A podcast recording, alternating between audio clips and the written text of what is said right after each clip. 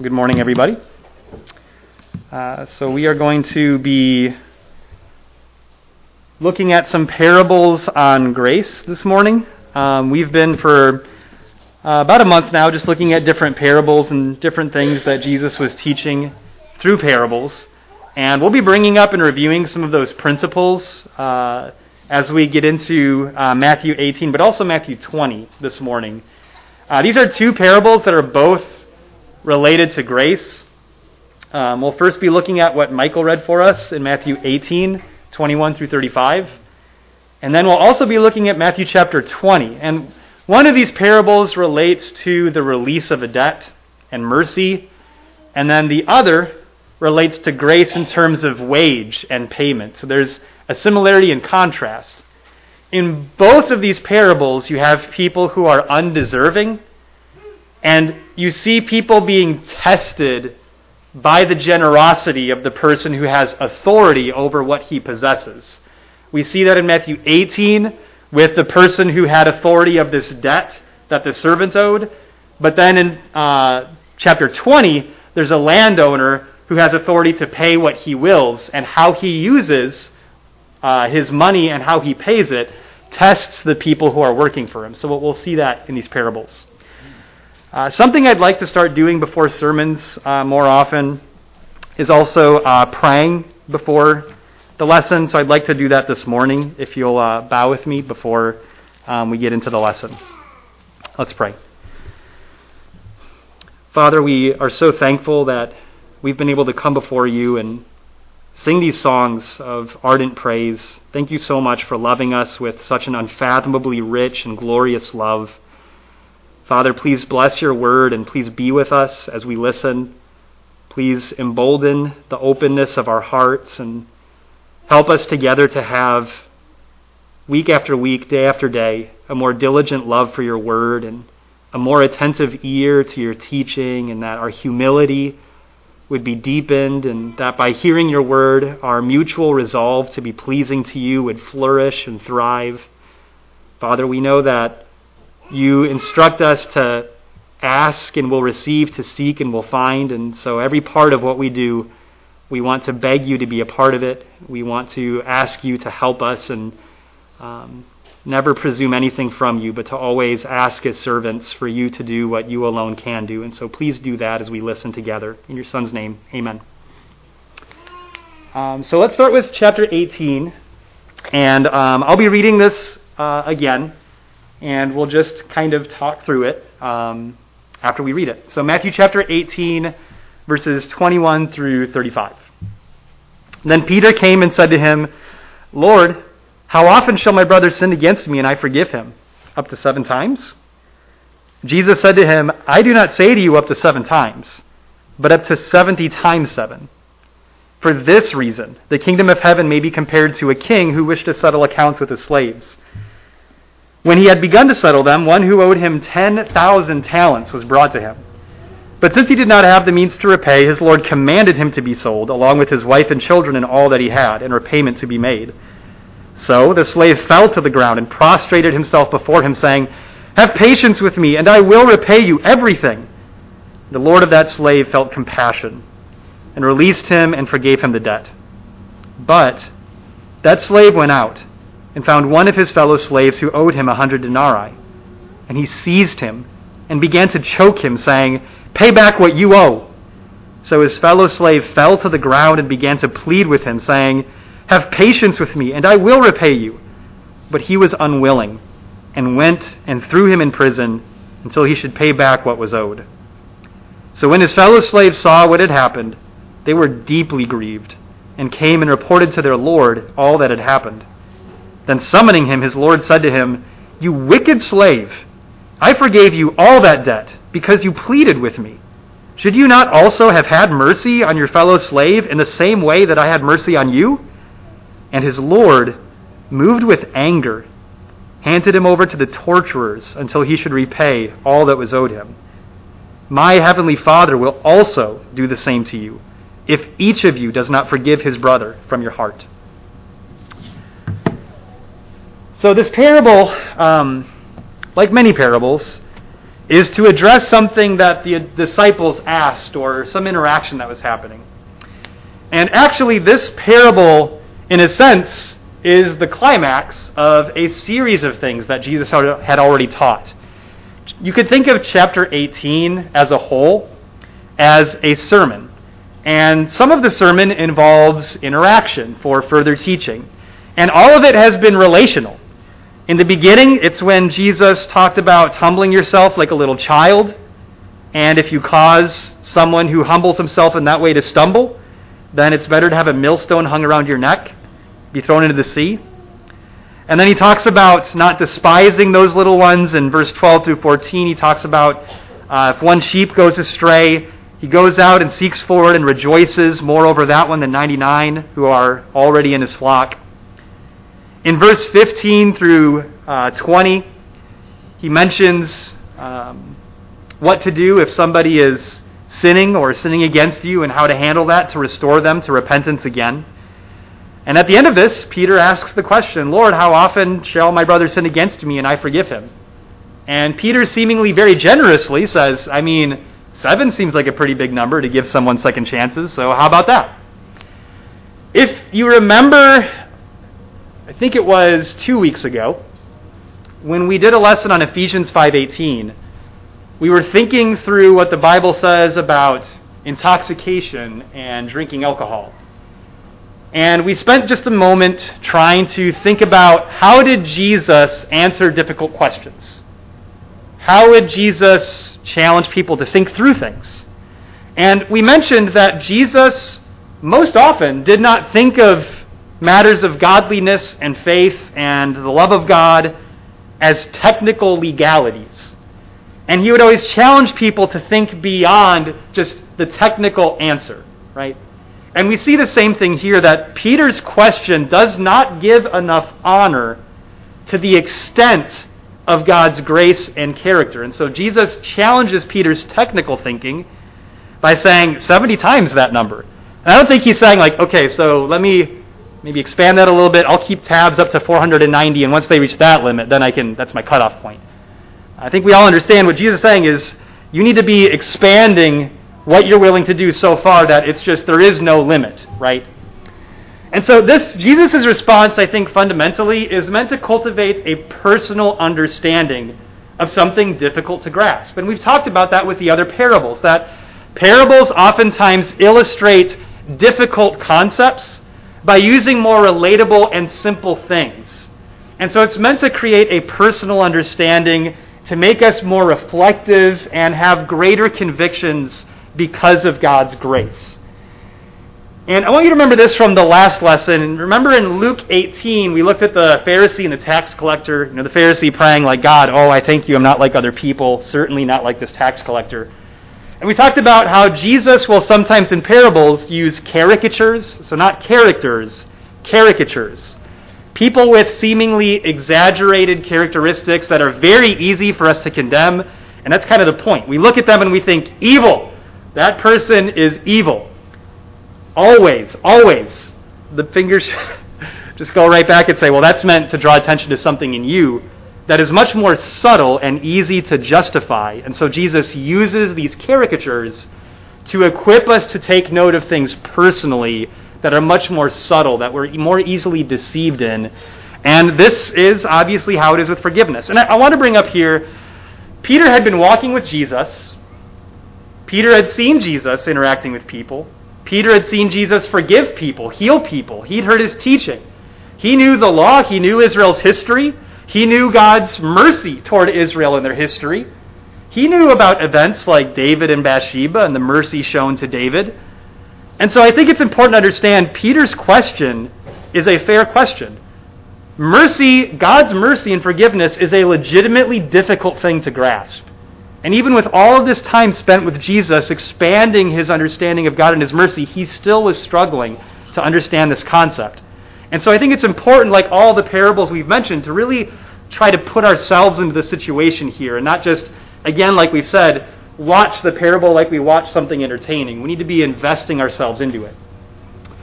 So, what's significant about this parable? We have a king who is wanting to settle accounts with his slaves in verse 23. And in verse 24, he's settling these accounts, meaning he's, he's trying to resolve them, trying to figure out, okay, what's, what's the end we can put on these different accounts that I have with my servants. And in verse 24, shockingly, there's a slave who owed him 10,000 talents. Talent is kind of a weird number, uh, or a weird, uh, it, it, means something more than just uh, a gift that you have. We think about talent obviously as an ability. Literally, a talent was 6,000 denarii. One single denarii was one single day's wage. So one talent was worth an enormous amount of money. Uh, more literally, 10,000 talents would be 200,000 years worth of work. Um, I've heard it said that 10,000 talents was actually more money than was even in circulation in the entire Palestine country. It's more money than they would obviously then accrue from taxes in an entire year. So this is a shocking, a shocking amount of money. And I think we need to think about this for a second. How does somebody manage to accrue that degree of debt, right? This would be, uh, when I worked out the numbers, just trying to think about this reasonably, about $11 billion. See, imagine how does somebody accumulate $11 billion worth of debt? That person is an expert at spending insane amounts of money. Extraordinarily irresponsible and look at verse 25. This isn't just a single guy living it up, he's married and has kids. This person is extraordinarily irresponsible and foolish. And yet, we see when he pleads with the king in verse 26, obviously the weight of this debt, when he's called into account, well, now it's real, right? But he says, Have patience with me and I'll repay you everything. How? You know, I imagine that this is a great opportunity to scoff at the servant and really maybe try to lecture him about how foolish he's been and even how foolish that request is. And you should have thought about that at the 100 denarii first of your debt. And now we're 10,000 talents deep. It's too late to talk about repayment, right? And yet, without condition, without lecture, without rebuke, no words. It just says he felt compassion, released him, forgave him his debt. It's over. But that's not where the parable ends, is it? He goes out in verse 28. And I think if we read this slowly, it becomes more of a tragedy. I think it, it can be exciting to read verse 28 at the beginning. But that slave went out and found one of his fellow slaves who owed him 100 denarii. So if you just pause there, you could think like, well, this is good. You know, man, he just received so much mercy. I bet he's going to do something very kind here. You know, like, wow, wouldn't you be motivated to just right away, you go out and you think, well, man, who owes me a debt? Let me pay it forward, right? And I think it's meant to be shocking, and I think Peter and the other disciples would be shocked as he continues. He seized him and he choked him. That's not how he was even treated by his master with the 200,000 years worth of wages that somehow some I, I, have no idea how you could ever owe that much money. And yet he wasn't treated in that way. You know in 100 denarii that you know if you have it in normal terms 100 days wage that's fairly significant. That'd be a large amount of money. But comparably that's ultimately we, we're obviously able to read the parable and understand that's that's that's nothing in comparison and we understand that the mercy he first received, in a sense, that mercy itself, reading the parable, we understand that that mercy became law for that individual. That as soon as he walked away, without any words or any conditions, the grace he received alone, the fact that we see this person treat his fellow slave in this way, we are able to understand this is unjust because of what happened to him first, right? And so, because of the king's mercy, we understand that there's some kind of expectation that's been broken here. And notice in verse 31, the fellow slaves, they were deeply grieved when this other slave pleaded with him in the same way. He's not willing to listen, and he throws him in prison until he can pay back what he owed. And again, just the strange situation how do you pay back a debt in prison? You know, you're eliminating the person's able to work and make any income, so it just it doesn't make sense on any level. It's like the, the guy is just out of his mind. And so he's called back by the master, and obviously the master hands him over to the torturers after telling him he should have had mercy on his fellow servant in the same way that he had mercy on him. This is the one thing I want to make some points on with this parable before we look at Matthew 20. The one thing. He treated his master's mercy, and he received mercy the same way that he had been receiving the imaginary money and taking that debt. And that last word you see there, just carelessly. You know, obviously at some point, you know, maybe at like, okay, 10 denarii, 50 denarii, all right, you know, it's normal debt for a normal person. Okay, 9,000 talents, 9,500 talents, 9,800 talents. I mean, it's just, it's never ending. And obviously, there's not a thought or any wisdom on really comprehending the magnitude of what was happening. And in the same way, then, he just took his master's mercy, gave no thought to the magnitude of what just happened, just went on his way as if it were nothing, just like the debt he had received before. And I think this helps us have insight into lessons that we can apply from this parable. Obviously, we need to be forgiving, right? That's obviously the point that Jesus makes. But what was the most important thing that the servant needed to do or didn't do? He didn't understand or take to heart internally what was done to him. That was the tragedy of the parable. And what he did to his fellow slave was just a manifestation of the fact that he did not take into mind or into heart the magnitude of what was done. So I think this helps us understand sin. When we sin, we are not comprehending the cost of what we're doing, or really behind the veil, as it were, beyond what we see, the expense that's being accrued on God's part as we cannot escape our relation to him. Just as this slave, when he was forgiven of his debt, he didn't go off as a free man disassociated from his master. This is not an indentured servant. He is a servant of this master, period, forgiven or not. He cannot escape the fact that he is accountable to that master, debt or no debt. And so, what we have to understand is our hearts, our mind, have been so broken by the carelessness of sin. When we see Jesus dying on the cross, and especially, as I'm sure we can all relate, that we hear about Jesus' death and so little impact is put into our hearts, so little care is given for what Jesus did. And that's just the reality of it. Understanding Jesus' death and truly being humbled is not just this natural thing. And so I think we understand as we read about Jesus, as we think about who God is, it should, it should cultivate a greater fear and reverence that His mercy can be very easily neglected and taken for granted. The most important thing in our faith is for us to learn and explore the magnitude of what God has done in releasing us, releasing us from what to us we oftentimes think of as just an imaginary thing. Sin is just this imaginary concept.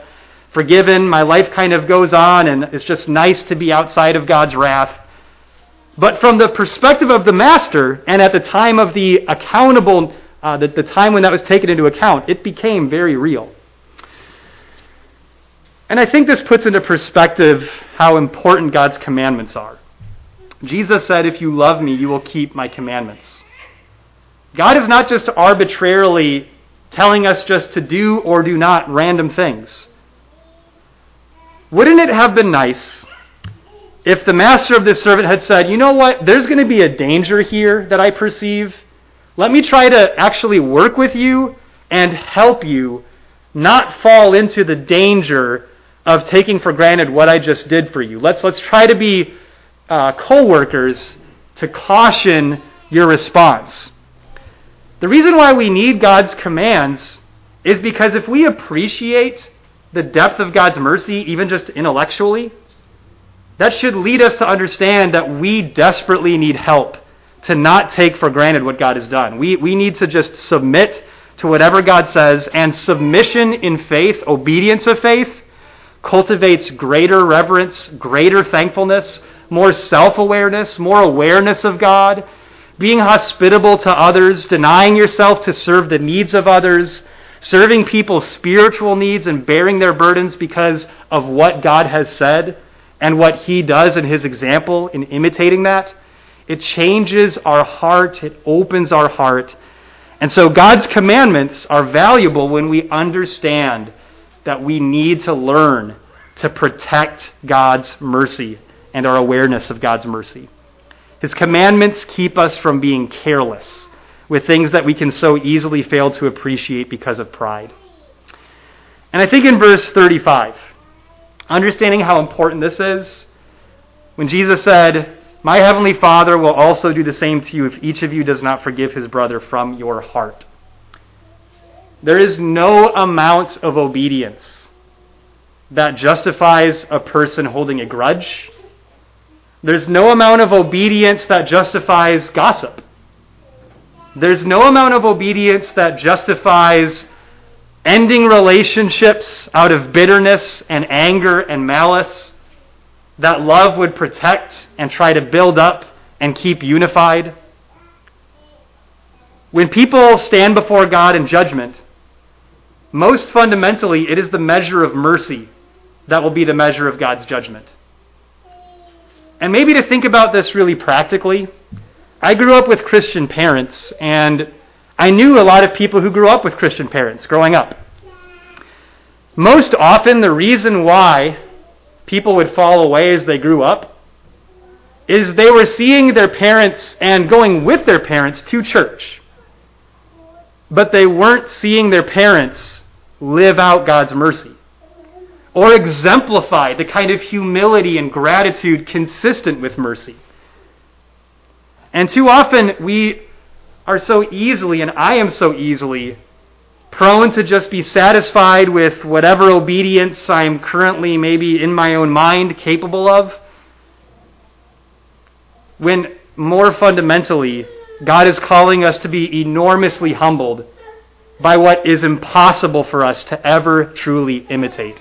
The most important thing of our faith, the most important thing, is understanding the depth and lengths of God's forgiveness for us. It's that mercy that stabilizes us, it stabilizes our relationships, it motivates us, it encourages us, it comforts us. And if we lose touch with God's mercy, then it should be like we have lost everything in the process. Let's look at chapter 20, verses 1 through 16, with grace and wage. Chapter 20, verses 1 through 16. Just very briefly here, this parable is also an extension of previous interactions. Uh, I know that it's the beginning of a chapter, but even if you just look back at verse 30 of chapter 19, just the very last verse before the chapter, notice, but many are first will be last, and the last first. And then if you look at verse 16 of chapter 20, so chapter 20, verse 16, at the end of this parable, so the last shall be first and the first last. So in chapter 19, Jesus was confronted by the rich young ruler. Teacher, what must I do to get eternal life? Jesus says, You know the commandments, you know, and he mentions some of them. And the rich ruler says, Well, I've done all these things. What's, what's, what am I lacking? And when Jesus then further challenges him, again, not on legalities, but by the grace of God, he's unwilling and he goes away sad. And then he is asked by Peter, Well, but we've left everything and follow you. What, what then will there be for us? And he encourages them that in the regeneration of the Son of Man, he will sit on his glorious throne, and you also shall sit upon twelve thrones, judging the twelve tribes of Israel. And everyone who has left houses or brothers or sisters or father or mother or children or farms for my name's sake will receive many times as much and will inherit eternal life. But many who are first will be last, and the last first. And then you notice chapter 20, verse 1, at least in my New American Standard, says, For the kingdom of heaven is like. And so, just like Jesus was responding to interactions before the parable, it's the same for chapter 20. And I think that helps draw out more lessons when we understand where it fits in the interactions Jesus was having. So let's read chapter 20, verses 1 through 16. For the kingdom of heaven is like a landowner who went out early in the morning to hire laborers for his vineyard. When he had agreed with the laborers for a denarius for the day, he sent them into his vineyard. He went out about the third hour and saw others standing idle in the marketplace. And to those he said, You also go into the vineyard, and whatever is right I will give you. And so they went. Again he went out about the sixth and the ninth hour, did the same thing. And at about the eleventh hour he went out and found others standing around. And he said to them, why have you been standing here idle all day long? They said to him, Because no one hired us. He said to them, You go into the vineyard too. When evening came, the owner of the vineyard said to his foreman, Call the laborers and pay them their wages, beginning with the last group to the first. When those hired about the eleventh hour came, each one received a denarius. When those hired first came, they thought that they would receive more, but each of them also received a denarius. When they received it, they grumbled at the landowner, saying, these last men have worked only one hour, and you have made them equal to us, who have borne the burden and the scorching heat of the day. But he answered and said to one of them, Friend, I am doing you no wrong. Did you not agree with me for what for a denarius? Take what is yours and go, but I wish to give to this last man the same as to you.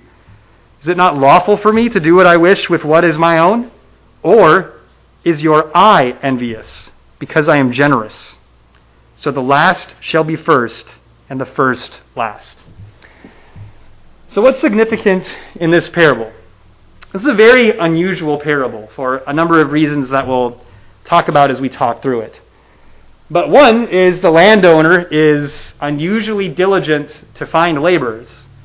You know, so he goes at the beginning of the day, it says early in the morning, he went out in verse 1, and he found laborers for the day, sent them into the vineyard. And then he goes out the third hour, goes out at the sixth hour, the ninth hour, and very surprisingly, at 11th hour, he goes out again in verse 6 and finds even more people. And so it's just kind of strange how diligent he is just to keep, just every time they go to his vineyard, he goes back and he keeps finding more and more people. And his method of paying the laborers was also unusual. So here now at the end of the day, the 12th hour, you have all your laborers here before you, and he tells the foreman in verse 8 that he wants specifically the 11th hour workers to be paid first, and then you go down the line, getting back to the first. And obviously, if you're the first, you're thinking, oh, man, this is nice. If they're getting paid a denarius for only working one hour, boy, our pay grade is about to exponentially increase. So let's see what we get.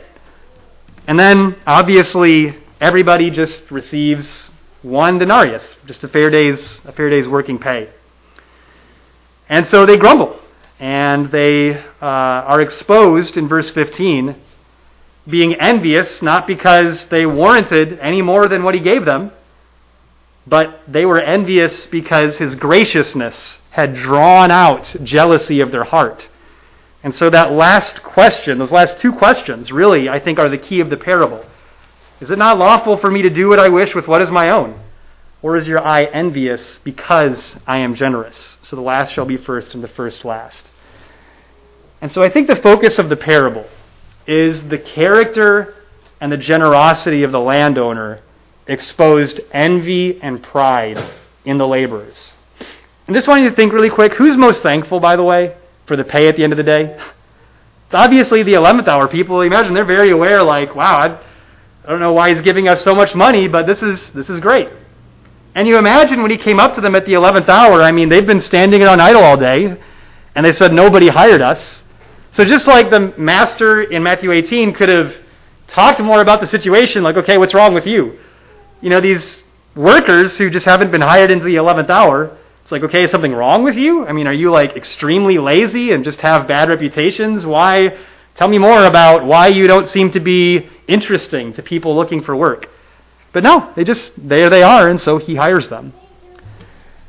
And so I think it's important to understand that Jesus is ultimately addressing pride and perception. Uh, just very quickly, I think in a similar way, in Luke chapter 7, at the end of the chapter, Jesus is in a Pharisee's house, and a woman reputed to be a sinner comes up to Jesus and is weeping on his feet and wiping his feet with her hair, and she's anointing him with oil, uh, perfume. The Pharisee, seeing this, says, If this man were a prophet, he would know who and what sort of woman this is who is touching him, that she is a sinner. And Jesus, knowing his thoughts, said, Simon, I have something to say to you. He said, Say it, teacher. He said, There was a man who had two debtors. One owed 50 denarii, and the other 500. He forgave them both. Who will love him more? And the Pharisee said, Well, I suppose the one whom you forgave more. Jesus said, You've said correctly. The point of that parable isn't that the Pharisee was less a sinner than that woman, it's a matter of perception. Jesus would later say in Luke 13, when people came to him and told him about Pilate mixing the blood of some people with their sacrifices, and he would say, Do you think that the people of Jerusalem are any worse sinners? I tell you, no, unless you repent, you will all likewise perish. So, this denarii in the parable is not saying that, you know, some people literally are earning a fair wage for their salvation. You know, that there's some people that, oh, they work so hard for the Lord that by the time they get to heaven, He's only giving them what is fair for their labor that they've invested. That's, that's really not the point. It's a matter of perception, right?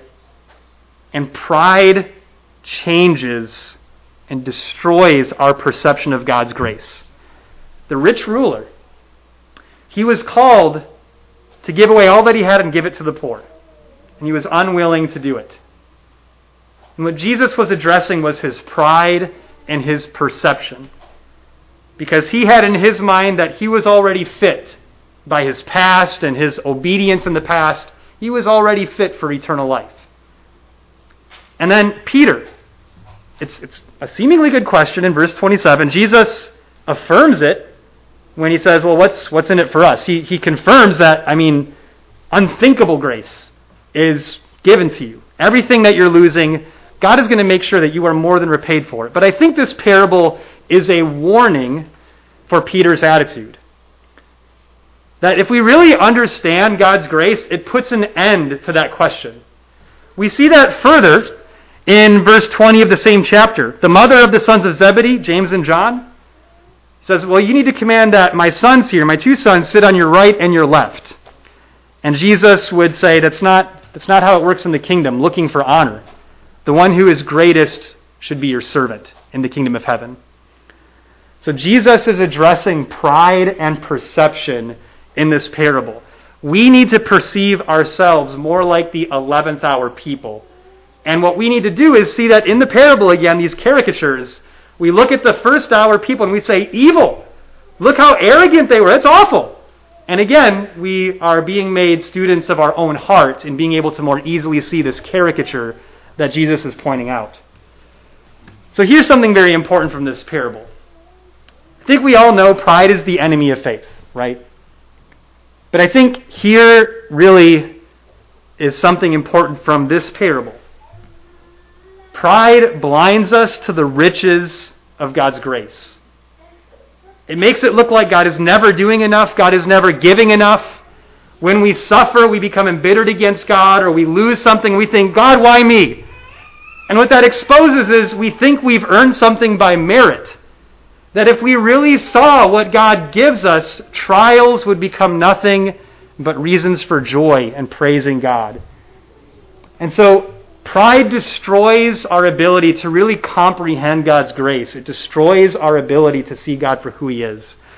Look at uh, Ephesians chapter 3. This is a passage that we've looked at recently in our Bible classes, and I think is good um, to look at again for um, this point. Ephesians chapter 3, starting in verse 8. We look at the Apostle Paul, and we see that's, that's somebody who obviously was a hard worker, right? We look at his life and we think, well, how could I ever measure up to somebody like the Apostle Paul? And I just want you to listen carefully. Jesus said, the last will be first, the first last. I want you to think in verse 8 at the beginning of the reading how does Paul see himself because of God's grace? Ephesians 3, verse 8. To me, the very least of all saints, this grace was given to preach to the Gentiles the unfathomable riches of Christ and to bring to light what is the administration of the mystery which for ages has been hidden in God who created all things, so that the manifold wisdom of God might now be made known through the church to the rulers and the authorities in the heavenly places. This was in accordance with the eternal purpose which he carried out in Christ Jesus our Lord, in whom we have boldness and competent access through faith in him. Therefore, I ask you not to lose heart at my tribulations on your behalf, for they are your glory. You know, we, we can easily think that if anybody could consider themselves merited for salvation, surely the Apostle Paul, right? But because of his comprehension, his personal understanding of all that God was giving, all that he had done in Christ, he understood that really he was the least of all saints. And because he was able to see himself in such a low position, he was able to be passionately motivated by the reality of God's unfathomable riches in Christ. And I want you to look at verse 13 again. And this transitions into the last point of the lesson. How did Paul see his tribulations? And I think this is meant to be a lesson from that parable. That the landowner, he obviously just wanted to be generous. I mean, calling people at the 11th hour, he knows the work's just about done. He knows that they're not going to deserve what he's going to pay them. He's paying them what the first laborers had agreed on for a full day's wage. Just wants to be generous with what he has. And so, the greatest joy and ambition of grace, the true effect of it, is to suffer to give the most undeserving the greatest reward. This is why this parable is very often related to the relationship of Jews and Gentiles. Because the Gentiles were people most undeserving of what God had done. And God called people like Paul from a Jewish background, no, you suffer, you give to them who are most deserving the greatest grace and the greatest reward. And Paul got it in verse 13. I want you to see where he learned this. Go back to Matthew chapter 20.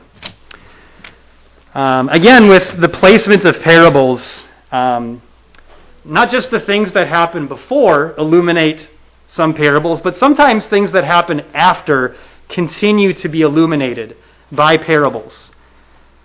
So, on this note, the greatest joy and ambition of grace is to suffer to give the most undeserving the greatest reward. Look at verse 17. This is immediately after Jesus teaches this parable. As Jesus was about to go up to Jerusalem, he took the twelve disciples aside by themselves, and on the way he said to them, Behold, we are going up to Jerusalem. The Son of Man will be delivered to the chief priests and scribes, and they will condemn him to death and will hand him over to the Gentiles to mock and scourge and crucify him. And on the third day, he will be raised up. What was Jesus' greatest joy? What was his greatest ambition? You know, we've talked recently that God's will and God's glory is not that he makes good people better, not that he makes righteous people more righteous. But one of the most fundamental teachings of Scripture is already what we've seen in Matthew chapter 18 that we are unfathomably unworthy of what God has done. But God's greatest joy and ambition is to be generous, to suffer to give the most undeserving the greatest reward. And this is what he would teach his disciples. Again, verse 26 through 28, after uh, John and James, their mother, asked for this special preference, he then again corrects them and says, It's not this way among you. Whoever wishes to become great among you shall be your servant. Whoever wishes to be first among you shall be your slave. Continuing the thread of that phrase we've noticed. Whoever wishes to be first among you shall be your slave, just as the Son of Man did not come to be served, but to serve and to give his life a ransom for many.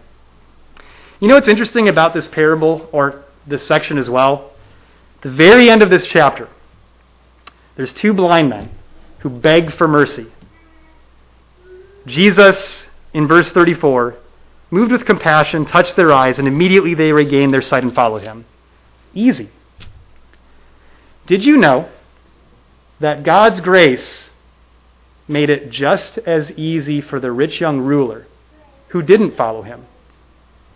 And just as we look at those blind men, we think, yep, they got up and they followed him. It's how easy it is for everybody. It's a matter of perception. I want to end the lesson with a warning.